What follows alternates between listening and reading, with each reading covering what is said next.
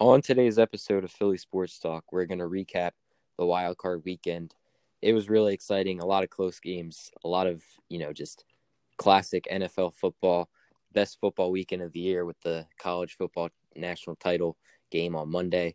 Um, and I just can't wait to talk about it. But first, before we get into the show, I just want to congratulate Mitchell Trubisky, the 2021 MVP of the NFL.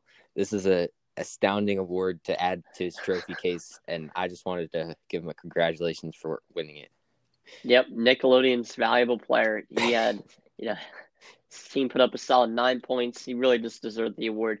And you know, Deshaun Watson won the Heisman, Mahomes won a Super Bowl and MVP, but I don't think any of those awards matter. I think the MVP is the most important. So Trubisky, you can no longer say he's the bust, everyone. So your Trubisky haters, he is there to stay in Chicago, which I don't think he's actually there to stay. Yeah. Um, Let's get right into the games. Uh, the Saints beat the Bears 21 to 9. And I'm going to go over to Jerry, and he's going to tell us what our predictions were from last week for this.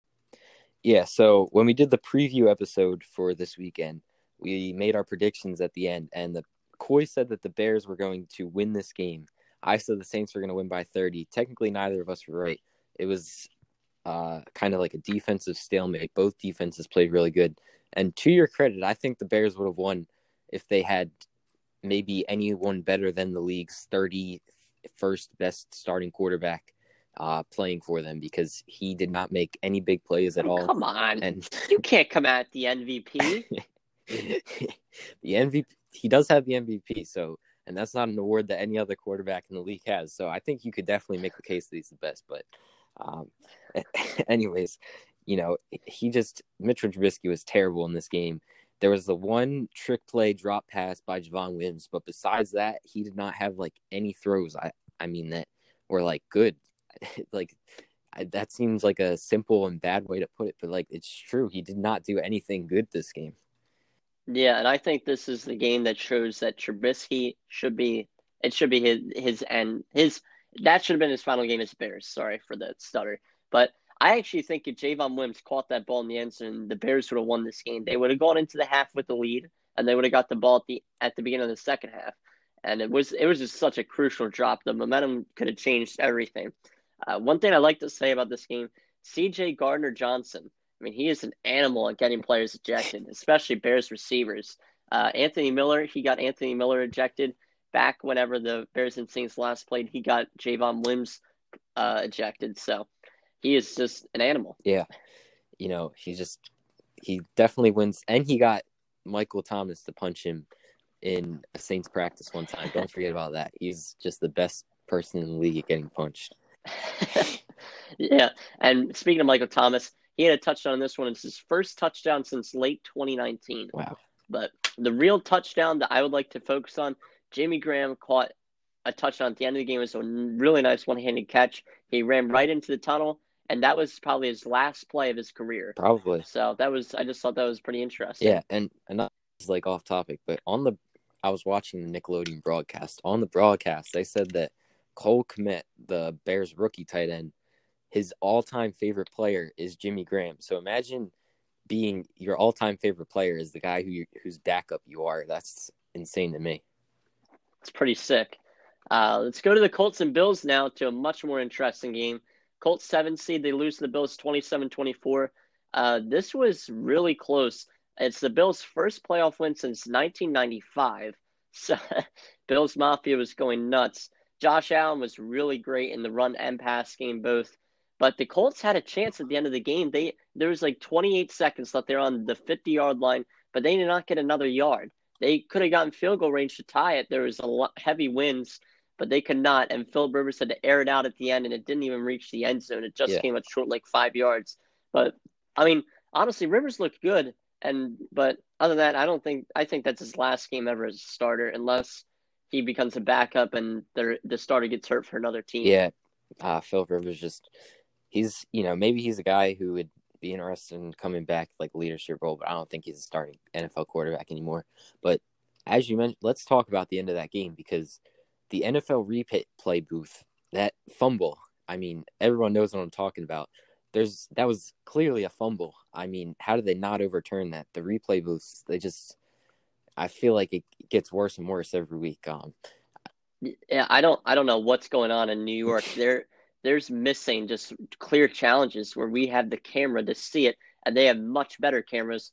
So I I couldn't tell you. It was a clear fumble. Yeah. I don't like I don't understand. And you could go back as a whole list of challenges that New York has called the wrong way this year. It just doesn't make any sense. And you know, these football fans question what's going on, and I'm surprised there's not more demand to fix it. Yeah, I mean, like in my opinion, like they say that you can only overturn it if it's like clear and obvious. If you have to watch it for five minutes straight, I don't think it's clear and obvious. Like they should just they overthink it too much. I feel like they should just and and and most of the time just go with what the ref says unless it was clearly an idiotic call. But but it didn't even change the uh, end of the game because despite you know getting bailed out by the refs, the Colts could not complete that. Like we talked about Philip Rivers, they had that whole time when they were reviewing the challenge to draw up a play. And the first thing they come out with is a screen that gains two yards, and the guy didn't even get out of bounds and stop the clock. And then the next two plays, Rivers throws the ball away, and then by that hail mary that they didn't like. I'm pretty sure that he didn't even like get within the ten yard line. It was so far away from the end zone. Uh, I don't know why they didn't bring in Jacoby Brissett, but I don't think that would have made a difference. It's a hail mary we're talking about and Bills win 27 to 24. I think, you know, you look at the score and it's like a close game. And we kind of predicted that in our predictions. We both said that it was a possible blowout for the Bills, but, you know, the Colts are a pretty good matchup against them. And a lot of people, I feel like, are kind of more reluctant on the Bills than they were before this. But I don't think that this is really shying me away from the Bills. If anything, I, I'm more behind them being a Super Bowl team because, you know, like I said, it's a bad matchup for them. The Colts defense is really strong and really good at taking away some of the things that the Bills do really well, but they managed to pull through and get a win. Yeah, I'm, I don't know. I'm just still not sold on the Bills. I actually like the Bills, but I just I don't think they can get past the Chiefs.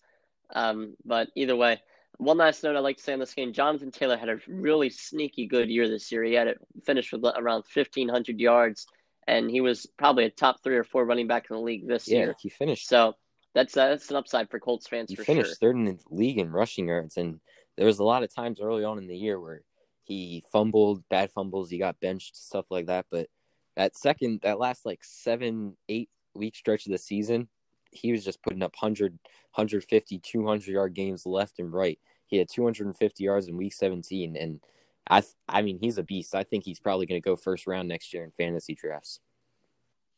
Yeah, he is definitely something a positive for Colts fans heading into the all season. Let's go into the next game. The Rams win against the Seahawks 30 to 20, six seed over the three seed. The Seahawks just could not get anything going. And they're, I mean, how do you not win when the other team really doesn't have a quarterback? John Wolford got hit in the head. He was rushed to the hospital afterwards. I think it was more of a neck problem. Mm-hmm. Uh, I have not seen the report on him yet. Jared Goff is playing 12 days after his thumb surgery, and he was not good either. So neither of these two quarterbacks are very good. But I'll tell you who was good. Cam Akers, he controlled the game. Uh, on 28 attempts, he had 131 yards and touchdown. I mean, he was gaining three, four, five yards on almost every play. I mean, he was controlling the pace of the yeah, game. Sean McVay is just so great with that offense. Did you know that the Sean McVay's Rams have never lost a game where they were leading at halftime? I believe that was 27. Yeah, it's like 38 straight. About 30 straight games. Uh, that's incredible. I feel like the things he's doing with Cam Akers remind me a lot of the things he used to do with Todd Gurley when he was Offensive Player of the Year um, for the Rams a, f- a couple years ago. But you know, I have a question for you. Who do you think played worse, the Seahawks or the Steelers? Uh, I'm going to use Seahawks just considering that the Rams didn't really have a quarterback. Yeah, I mean, the Steelers, we'll get to them later, but man, they sucked. Um, but the Seahawks, like, they lost to a team without a quarterback. It was just, they played bad overall. Whereas I feel like the Steelers possibly could have won that game if it weren't for Maurkice Pouncey's bad snap. That was just a momentum. It, like, they had a terrible game coming out of the gate, and they were playing from behind the whole game. Yeah, so let's talk like so Russell Wilson, he could not get any rhythm in this game for the Seahawks. He had one nice play to DK Metcalf, and it was a broken play, broken route, and he just that ended in like a sixty yard touchdown. But previously, before that, Darious Williams had that pick six, and that was a big game. That was a big game right there. That was that put them up. I'm pretty sure.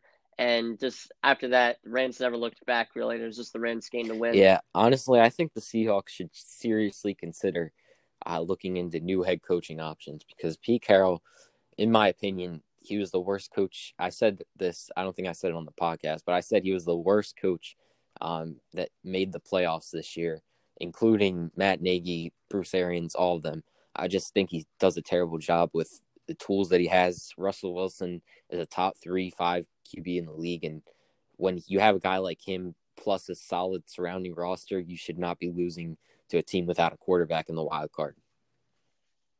Yeah, and it's interesting because I believe he signed like a five-year extension yeah, this over this recently past all season. So I don't think he's going anywhere, Jared. But uh, let's go into the next game. The Buccaneers beat the football team thirty-one to twenty-three. Uh, this game was pretty close. I, I, got, I believe, I got this prediction correct. I believe I said Buccaneers uh, with just under ten points. Uh, this is Brady's 31st career playoff win. That is remarkable. And Brady did play well. He was 20, 20 yards shy of 400 yards, and he threw two touchdowns. So, you know, overall, the the Bucks defense, I mean, offense is really good because Leonard Fournette also stepped up with the offense or the absence yeah, of Ronald the predictions, Jones. by the way, forgot to read the Seahawks Rams one. We both pretty much picked Seahawks, but we were kind of reluctant about it. We said it would be a close game. I, I mean, we still were pretty much wrong about it. The Rams, it wasn't really that close, but uh, I don't know, but the Bucks prediction we both did get right. You picked the Bucks, and you also said that games they could possibly be within 10 15 points and that was true for five out of six games the bears ruined that by having no offense whatsoever um, but moving on like i actually said that that in my prediction i said if Heinicke plays he could make this game pretty interesting and that's exactly what he did I'm the football team has to be really excited over him. Do you think he's their starting quarterback week one next year? No, I think they got to go different. I see. He's just one of those guys where you know he played good in a couple games, but it's like, uh, you you know what I mean. Mm-hmm. You're just like a little hesitant on guys like that. You feel like there's better options on the table. Uh, if Washington doesn't take a quarterback in the draft or sign anyone all season, then he is their week one starter. I would say, and you know he's not going to be a bad starter. Uh, I just I'm a little reluctant I mean, on him. He looked really like he can do stuff with his legs. He made really great throws throughout the game, but obviously it is one game, and you shouldn't get too excited. I think they bring him back. You know, maybe draft a QB in the later rounds. Maybe re-sign sign some veteran. I don't know. Maybe Cam Newton reunites with Ron Rivera. I have no clue what they do, but they're picking pretty late in the first round. I don't think they'll be able to get you know, starting caliber QB. Maybe if they want Kyle Trask, I don't know. I think that what we're gonna see with the football team is they have a few guys, including Heinicke, who go into training camp and just compete for the starting job. Whoever wins it, wins it. Yeah, I'll tell you what. Uh, you know, they they have the defense. They just need to get that offense. But the Buccaneers, they are they are dangerous now because Fournette is looking good. He's looked good in his last like three or four games. Brady is looking really good. Evans is back fully. I believe he had 100 plus yards in this one. And Antonio Brown is starting to get involved a lot in the game plan, and he is working out uh, for the Bucks.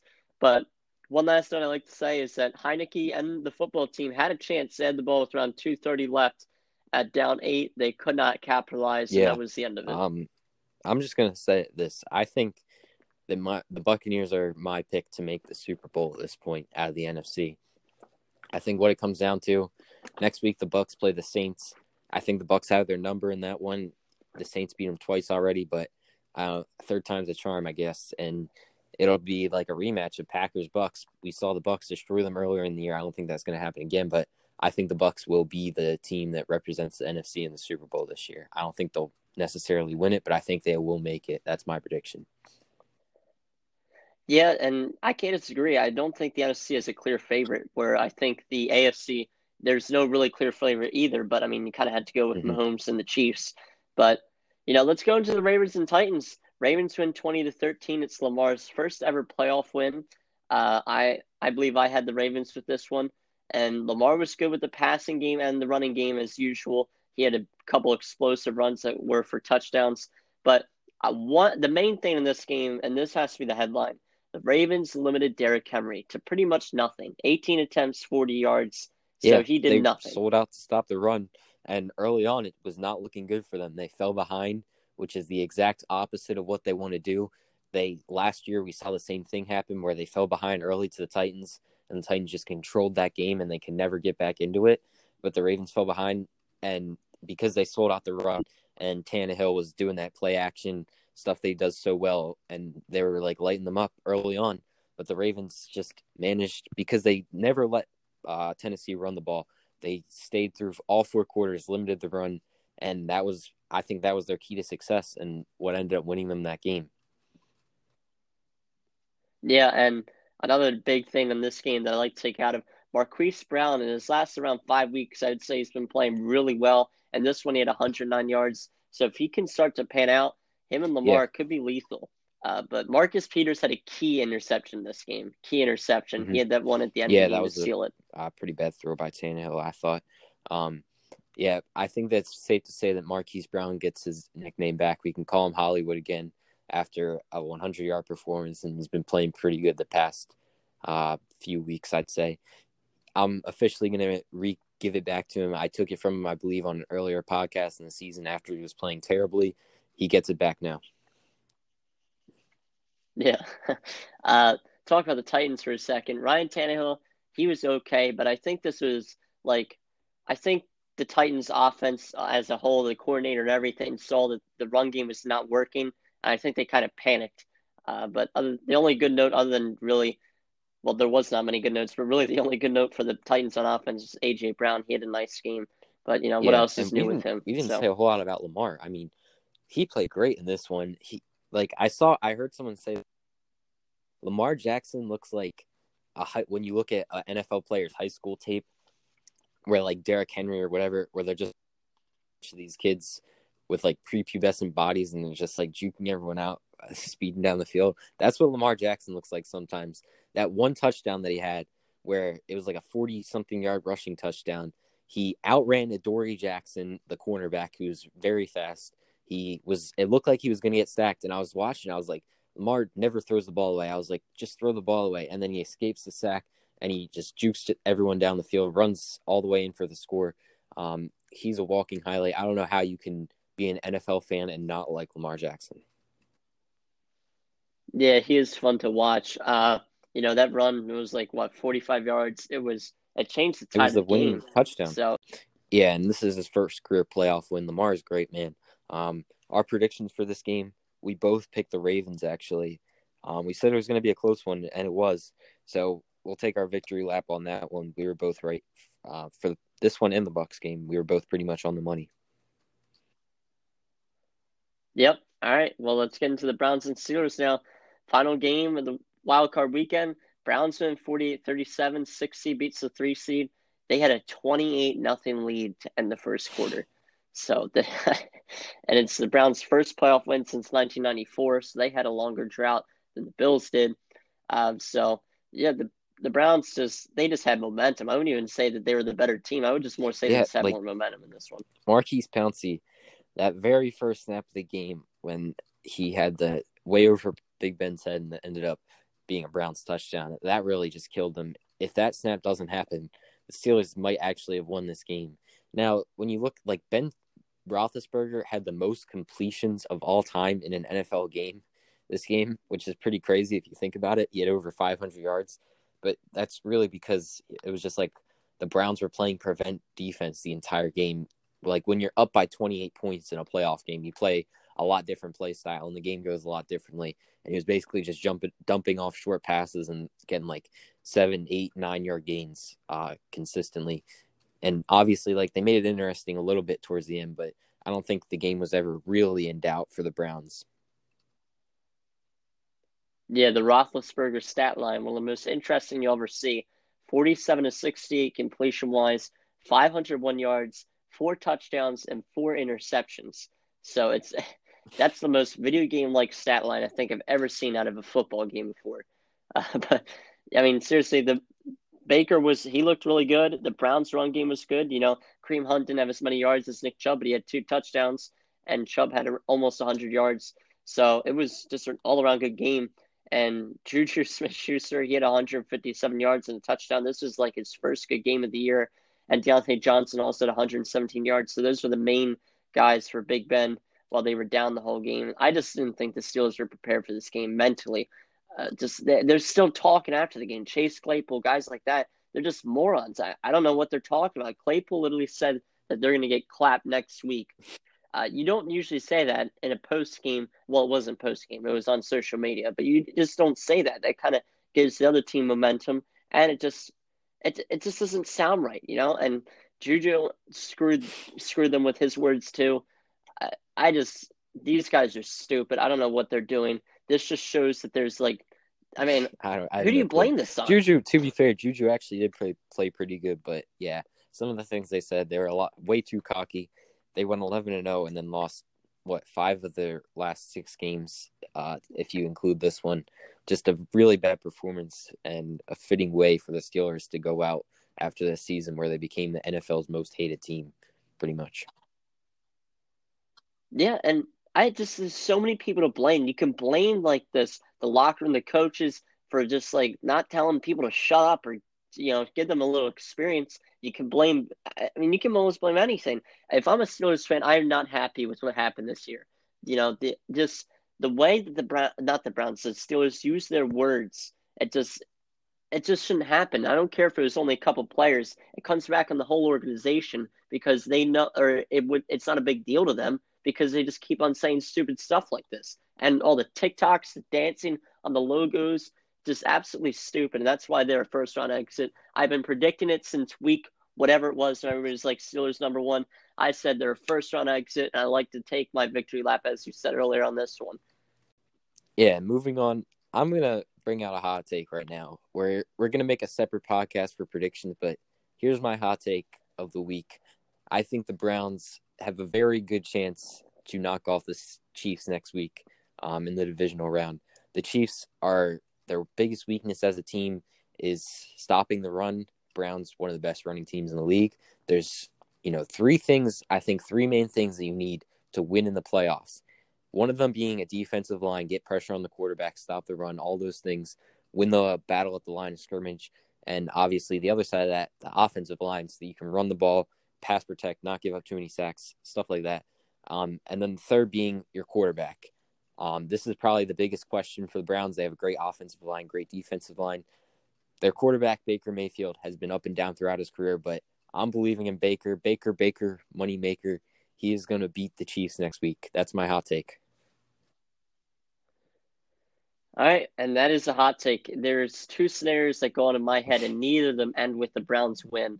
Uh, I wouldn't honestly be that surprised with if they won, but I just I don't see it happening. The two scenarios in my head, one of them is both teams play really well, including Baker, and they just get out like they just get outscored by the Chiefs in the end. And there's another side of me which I'm leaning towards where Baker has an awful game and the Browns just get pummeled by the Chiefs. Uh, there's yeah. not a situation I'm a Baker believer. When Baker and Patrick Mahomes faced off in college, it was a massive shootout, like the most passing yards in a college game ever. A lot they set a lot of records in that game. I believe the score was like 57 to 40 something. It was insane when they were Oklahoma and Texas Tech, but I think it will be something like that again where it's a shootout and actually no, I'm not sure. I mean, you'll have to tune in to the predictions podcast to see what more we have to say about this game because that's going to wrap up this episode and we'll see you all next time. Thank you.